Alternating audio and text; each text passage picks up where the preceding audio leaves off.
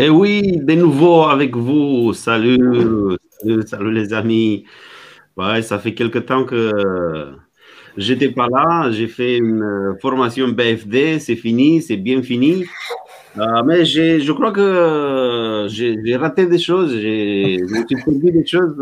Quand je vous ai laissé, vous étiez, nous étions avec Pierre qui avait fait des miracles après, il est vu, il est passé voir Cornelius. J'ai raté Cornelius, c'est mon ancêtre Cornelius. Je ne sais pas. c'est à lui que j'ai mon nom. ouais, entre-temps, euh, Cornel, on a rebaptisé Pierre euh, Tonton Pierrot et Paul, euh, c'est Tonton Polo aussi. Oui, j'ai vu ça. J'ai raté les discours de Tonton Pierrot et Tonton Polo. Mais t'inquiète pas, Philippe, j'ai pas raté le moment que tu as parlé sans micro. Hein, ça.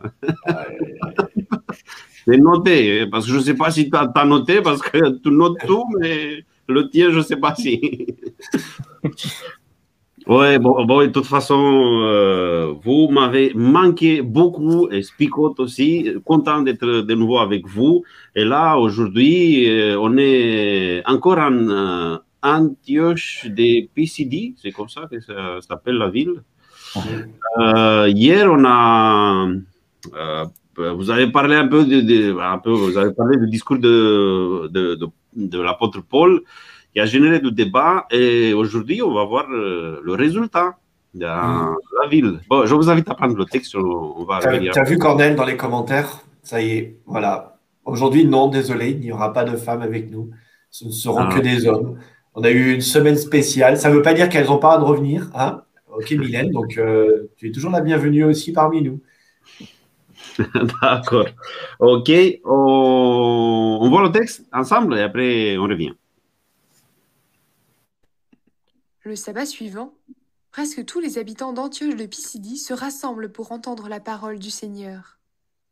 Quand les Juifs voient cette foule, ils sont remplis de jalousie ils se mettent à dire tout le contraire de Paul et ils l'insultent. Alors Paul et Barnabas disent avec assurance C'est d'abord à vous, les Juifs, que nous devions annoncer la parole de Dieu. Mais vous la rejetez, et vous trouvez sans doute que vous n'êtes pas digne de vivre avec Dieu pour toujours.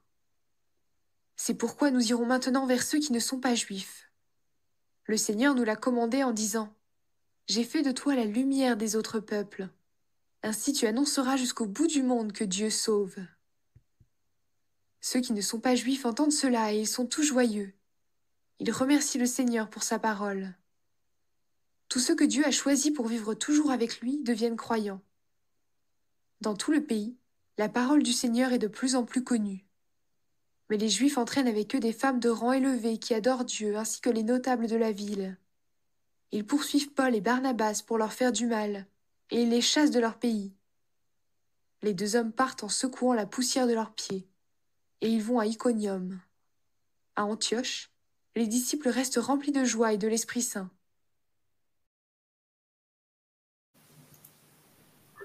Voilà la, suite, euh, la, réponse, au, le résultat du discours de Paul le sabbat d'après, toute la ville euh, vient à écouter euh, Paul. Euh, ils ont bien aimé, même ceux qui n'étaient pas là. Parce que s'il s'agit de toute la ville, ça signifie que bon, ils sont parlés chez eux avec leurs voisins. Je ne sais pas qu'est-ce que s'est passé. Au même, pied, au, même Barnabas et, Paul, parce que toute la semaine ils étaient là. Peut-être qu'ils ont eu des rencontres avec des gens chez eux mais toute la ville, euh, le samedi, le sabbat d'après, ils étaient là. Oui, certainement de la, curiosité. Enfin, moi, j'ai presque toute la ville, donc euh, voilà, c'est comme tu le dis, euh, le bouche à oreille a fonctionné. Certainement, Paul et, Barnabas n'ont pas eu le temps de voir toute la ville, mais ça s'est ça s'est propagé. Et l'envie, ouais, cette curiosité de, de venir voir qu'est-ce qui se passe. et alors, c'est accepté par certains, mais la majorité, en tout cas, on nous dit les Juifs, eux, eh bien, ne sont pas d'accord, euh, vont accuser Paul et Barnabas de, calomnie, de, blasphème, et vont les insulter. Euh, on me dit rempli d'une passion jalouse. Je me pose la question, encore une fois, qu'est-ce qu'il y a derrière cette jalousie? Ouais, c'est ça le. Moi qui m'interroge aussi comme toi, Alain, sur euh, qu'est-ce qui fait que ces juifs-là, enfin, ils bloquent concrètement, et puis on le, voit à partir du verset 48, les non-juifs, eux, ils se réjouissent. Donc il y a un élément dans le discours de Paul, j'imagine, hein, euh, parce qu'on n'a pas trop d'éléments pour l'instant, euh, qu'il y a quelque chose qui, dans le discours de Paul, fait que les juifs, ça les bloque et que les non-juifs, ça les réjouit. Donc, est-ce que c'est sur euh, ce discours sur l'héritage que, dont ils ne sont pas finalement les bons dépositaires? Est-ce que c'est justement le fait qu'ils remettent en question peut-être l'autorité de, non pas des juifs, mais de leur, leur, historicité, de leur place au sein de la société et de dire bah, qu'ils ne sont pas privilégiés par rapport à d'autres Voilà, je trouve qu'il y a un petit flou là derrière. Voilà, moi, je, je, je, me dis encore une fois, euh, quand, quand on parlait de, de Jésus et de l'opposition des pharisiens, des chefs religieux, on était dans la même nation et encore une fois, ces chefs religieux avaient peur de perdre leur pouvoir, leur autorité sur ces juifs. On est d'accord, donc c'est pour ça qu'ils ont refusé le discours de, Jésus. Mais là, on a des juifs, ils ont peur de perdre quoi? Leur, leur autorité sur des non-juifs? Euh, Là, je ne saisis pas. Euh, que, que on, est dans un, territoire païen, on est dans une voilà. Et, ces juifs-là, ils ont, ils ont peur de perdre quelle autorité? Quelle, quelle est leur euh, autorité sur ces non-juifs? Et qui fait que ils, voilà, ils ont peur de perdre cette autorité, mais j'ai pas l'impression qu'ils avaient une autorité là-dessus. Donc, euh, je comprends pas. Moi, je pense que c'est l'antériorité qu'ils ont peur de perdre. La primauté, c'est un peu la parabole des, des talents, pas des talents, pardon, du, je sais plus comment ça s'appelle cette parabole. Vous savez, où les ouvriers qui se travaillent toute la journée et ceux qui travaillent jusqu'à une heure seulement de la journée. Comment ça s'appelle cette parabole? Les ouvriers de la dernière heure. Il Ouais. Alors, et, quelque part, c'est se dire, bah, attends, moi j'étais là avant, euh, j'ai bossé toute ma vie, j'ai trimé pour toi, c'est pas normal. Et pour moi, c'est cet écho-là, cette parabole-là, de dire, bah, attends, eux, ils viennent d'arriver, il n'y a pas de raison que ces nouveaux convertis, ils aient les mêmes privilèges que nous, euh, qui sommes là depuis le début et qui euh, avons assumé les coups d'être juifs et, avons vécu sous la loi, avons respecté les règles. Et puis eux, ils arrivent et puis hop, comme ça, euh, ils ont le droit aux mêmes privilèges que nous. Moi, j'ai l'impression que c'est ça qui pose problème et que c'est inacceptable pour ces juifs de, tradition. On ne parle pas de juifs croyants, on parle de juifs de, tradition qui disent nous, on a l'antériorité, on a l'histoire avec nous. et il n'y a pas de raison que bah, eux, ils ne triment pas un petit peu de leur côté. Moi, j'ai l'impression que c'est ça. Pour moi, il y a aussi euh, la, une euh, jalousie envers le, la facilité dont euh, le message il est accepté. Parce que vous voyez, il y a Jésus qui dit Vous contournez la terre, quand il parle avec les pharisiens, vous contournez la terre vous, pour faire un, disciple. Ça signifie que pour faire, pour, pour, afin que quelqu'un devienne juif, ce n'était pas assez facile. Il y avait des prosélytes là parce qu'ils sont mentionnés. Il y avait des juifs qui étaient des juifs, il y avait des prosélytes euh, aussi. Mais euh, euh, là, et tout d'un coup, il y a Paul qui, qui, qui mène un discours un peu fort. Et là, toute la ville se. Ils ne sont pas convertis, mais ils, sont, ils ont accepté le message. Cette mhm. facilité de, de, la propagation de, de, de ce message ça les met un peu, tu vois, ils sont jaloux parce que euh, ils ont, Paul, il a eu de succès. Ouais. Ça nous renvoie un petit peu à, à ce qu'a vécu euh, le prophète Jonas, il me semble, euh, qu'encore une fois, sa, sa, problématique de ne pas délivrer le message à Ninive, c'est de dire, mais ces personnes-là, il se peut qu'ils acceptent le message et que Dieu se, se repente quelque part du mal qu'il veut leur faire, et donc il veut pas y aller.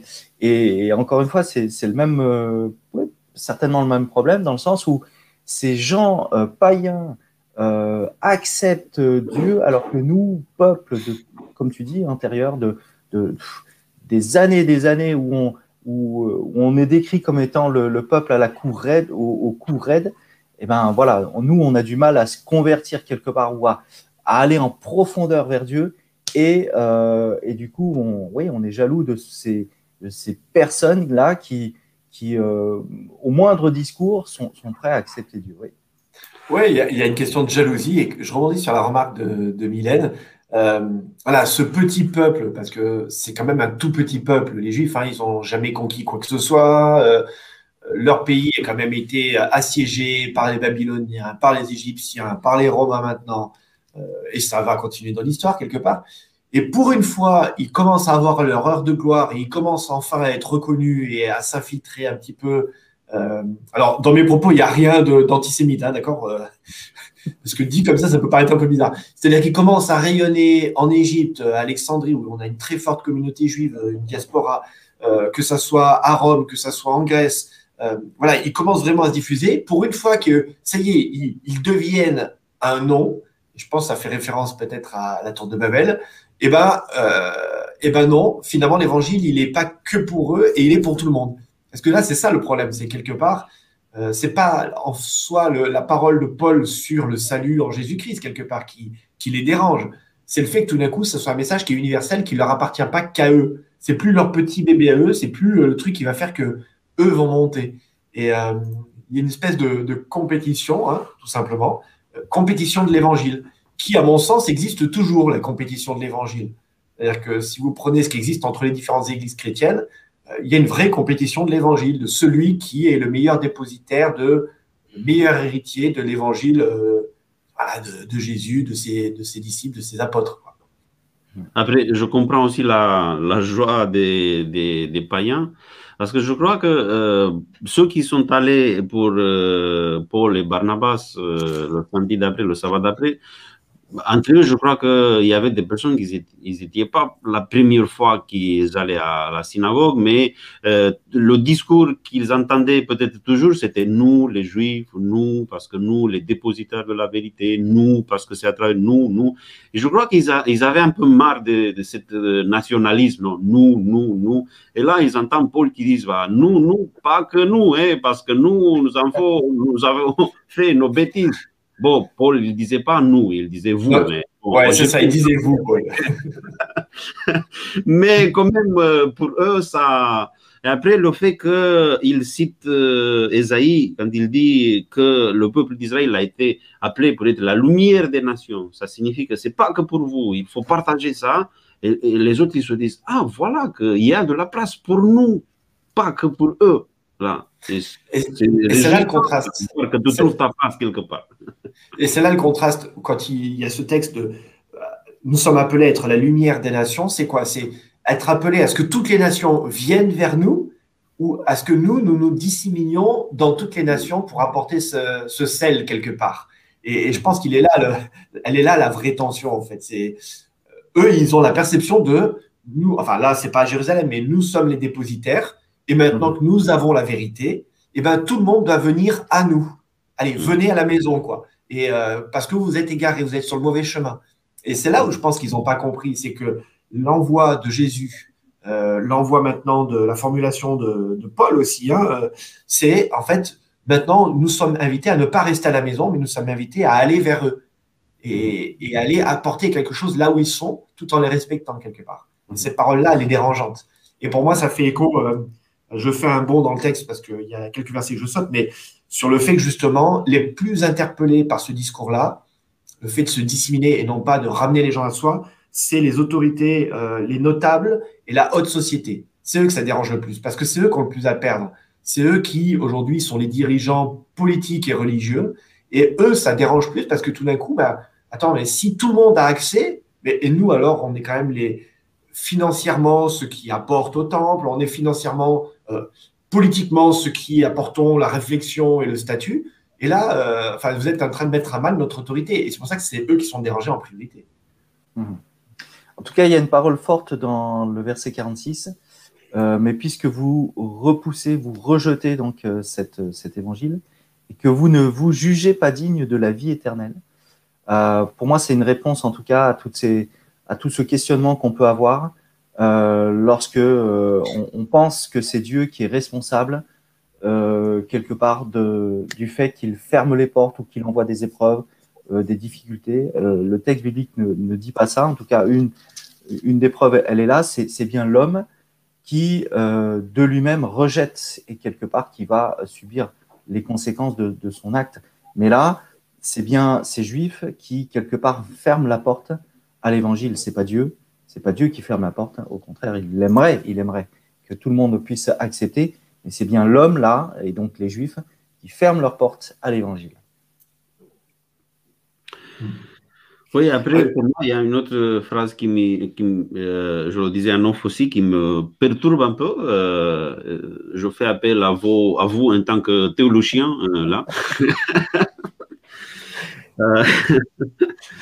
oui, c'est cette phrase qui dit Tous ceux qui étaient destinés à la vie éternelle, ils ont accepté. Ouais. Tous ceux mm. qui étaient destinés, c'est une phrase que Calvin il aimait beaucoup, non? Mais pour moi, je ne sais pas qu'est-ce que vous en pensez, mais pour moi, c'est euh, le fait que il n'y avait pas que le peuple d'Israël qui était destiné, parce que c'était ça l'idée qu'ils avaient, non? Sinon que la vie éternelle, elle est ouverte, elle est offerte à tout le monde. C'était déjà ouvert pour tout le monde. Et c'est Paul qui euh, fait appel, euh, c'est Luc, c'est Luc qui parle là, euh, qui, nous dit, bah, ils étaient dans le plan de tout le début. C'est pas quelque chose qui s'est rajouté après. Que c'est non, mais ils étaient qui? À Tout le monde. Après, ils acceptent, oui, mais tout le monde, c'est pour tout le monde. Alors, dans, parce qu'on sait que c'est Luc qui écrit le livre des Actes, dans l'évangile de Luc, chapitre 10, verset 20, euh, il y a une référence par rapport à, Réjouissez-vous de ceux euh, dont les noms sont inscrits dans le livre des cieux. Mhm. Et euh, il y a un écho, je trouve, par rapport à cela. Et je me dis, tiens, ça dépend la conception qu'on a, en fait, de Dieu. Est-ce que nos noms sont inscrits dans le livre des cieux parce qu'on a fait des belles choses et qu'on a accepté le Seigneur Ou est-ce que d'office, quand nous naissons, notre nom est inscrit dans les des cieux et que malheureusement, quand nous abandonnons, euh, notre nom est rayé? Je ne sais pas si vous voyez la nuance de ce que je viens de dire. C'est, moi, j'ai le sentiment que d'office, il appelle tout le monde, et que c'est ça qui est dans ce texte-là. Tout le monde est appelé, et tous les noms, tous nos noms sont inscrits dans le livre des cieux. Mais bah, quand je fais un choix qui ne va pas dans le, enfin, quand je refuse Dieu quelque part dans ma vie, eh ben, bah, mon nom est, est désinscrit. Vous voyez ce que je veux dire? On est tous inscrits d'office. Voilà, il y a un grand concert qui est prévu. Tu n'as pas besoin de t'inscrire en fait. Tu es déjà inscrit. Mais si tu refuses de venir, bah, tu fais plus partie des inscrits. Quoi. Moi, j'ai l'impression que voilà, c'est juste dans ce sens-là, c'est dans le sens positif que, en fait, tout le monde est appelé. Euh, mais tout le monde est appelé, mais il y en a qui sont croyants et d'autres qui ne croient pas. De la même manière que ces hauts dignitaires sont des gens pieux et qui pratiquent la religion, mais en fin de compte, ils pratiquent une religion, mais qui bah, ils n'ont pas accepté le Seigneur. Quoi. Et c'est intéressant qu'il y ait ce contraste en disant euh, c'est pas parce que tu pratiques que tu as accepté le Seigneur dans ta vie. Oui, pour ça, pour moi, ça change un peu la, vision aussi, euh, les démarches à faire, on va dire, parce qu'il n'y a rien à faire pour s'inscrire dans le registre. Euh, il faut faire des choses pour, euh, pour être inscrit là. Il n'y a, a, rien à faire. Il faut juste t'assurer que tu restes inscrit dans le registre. Hein, ton nom, il reste là. Il ne faut pas, oui, qu'est-ce que je fais pour Non, c'est fait de tout le début. Euh, le fait que tu es, venu sur la terre, euh, euh, Dieu, il te, tient en compte. Jésus, il a donné sa vie pour toi aussi, mais il faut rester dans ce euh, registre-là.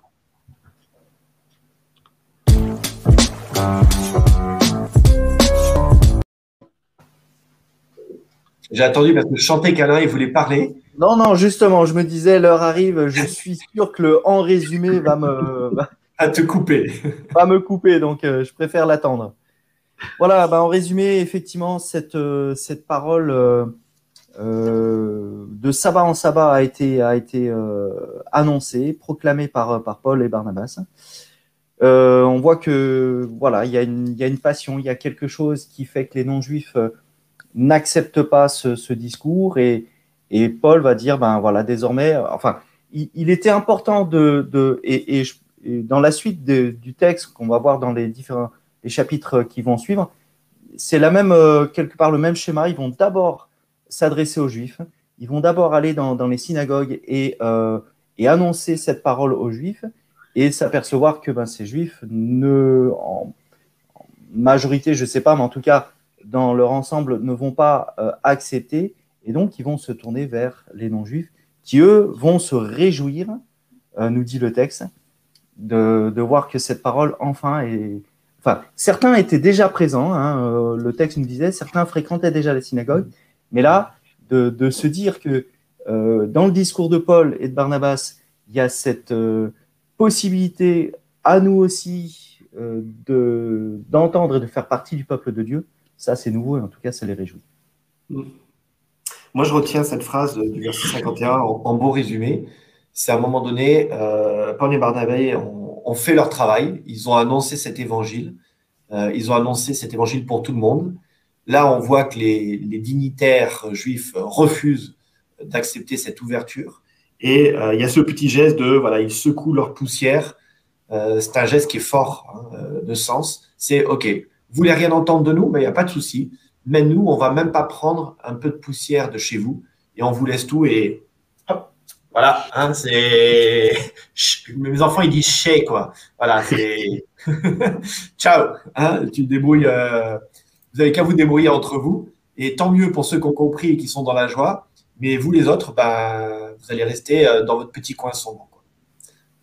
Ça fait penser à cette chanson. Dans ton coin sombre. Euh, moi, je, je, reviens sur, les, sur euh, comment les Juifs, euh, ils ont essayé de bloquer Paul et Barnabas. Luc, il nous dit que d'abord, ils ont dit tout le contraire de Paul. Ça, c'est de l'argumentation. Ils ont essayé d'argumenter, c'est pas comme ça, parce que c'est pas comme ça. Mais je crois qu'ils ont vite fini leur argument. Et quand on finit les arguments, on n'a plus d'arguments, ben, on, commence à insulter parce qu'on n'a pas d'arguments.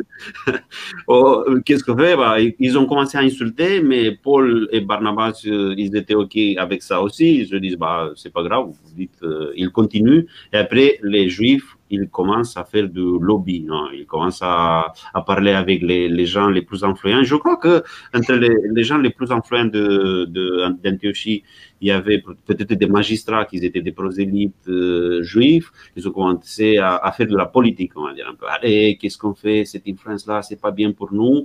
Et c'est comme ça qu'ils ont réussi à bloquer Paul et Barnabas après. Mm.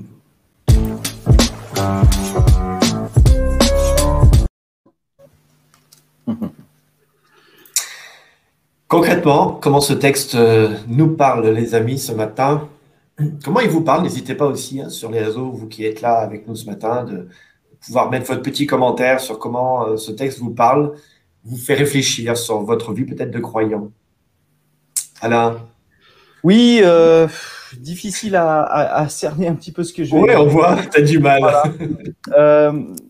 L'idée qu'encore une fois, qu'est-ce que l'idée que je me fais de Dieu et de, de, ma personne aussi fait peut-être que euh, je, bloque, je suis peut-être un obstacle à la propagation, à la proclamation de l'évangile. Un petit peu comme ces juifs qui euh, avaient cette pensée mm, élitiste, je ne sais pas comment, comment dire ça, mais que euh, le, le, salut passait forcément par, par eux en premier lieu. Et euh, comme tu disais tout à l'heure, il faut que euh, les autres viennent à nous pour euh, quelque part recevoir quelques miettes. Hein. nous, on a, reçu en bloc et nous, on est là, on distille un petit peu. Et comment est-ce que je suis pas un obstacle parfois dans, dans ma pensée, je sais pas élitiste, mais de dire attention, Alain, à ce que tu ne sois pas justement ce, ce frein, cet obstacle à la propagation de, l'évangile. Et donc, est-ce que tu as, une juste, euh, tu as un juste regard sur euh, ta place, sur ma place, donc ici, et quelque part mon regard aussi sur Dieu?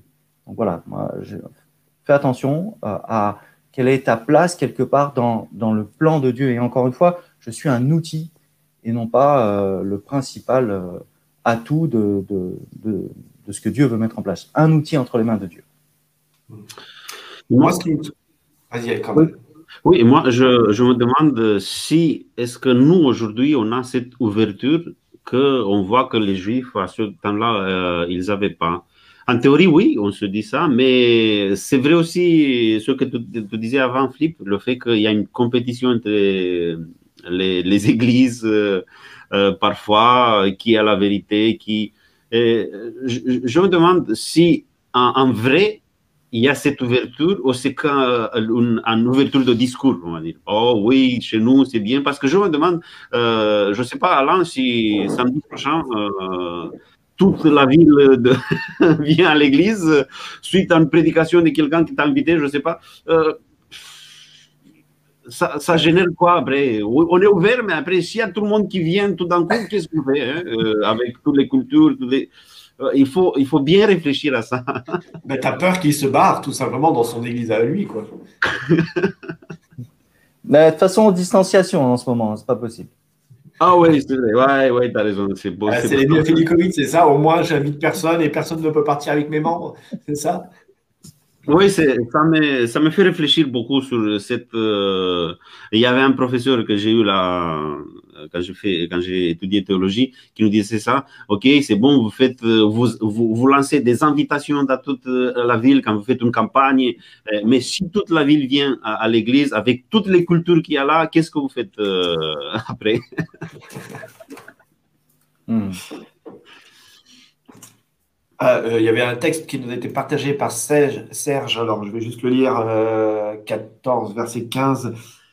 Euh, quand des non-juifs et qui n'ont pas la foi font naturellement ce que prescrit la loi, ceux-là qui n'ont pas la loi sont une loi pour eux-mêmes. Ils montrent que l'œuvre de la loi est écrite dans leur cœur, leur conscience aussi en rend témoignage, ainsi que leur raisonnement.